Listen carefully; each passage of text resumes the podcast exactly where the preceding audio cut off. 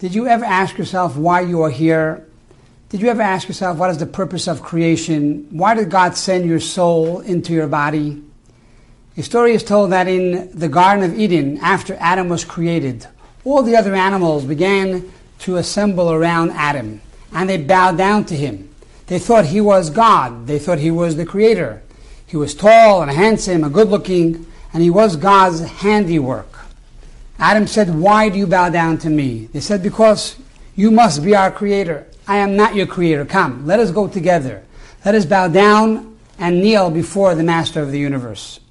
This is the purpose of uh, every Adam, of every human being to bring the knowledge of God to the world, to bring ethics and values to the world, to make the world a better place.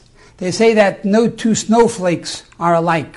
If God made every snowflake differently, surely every human being is different.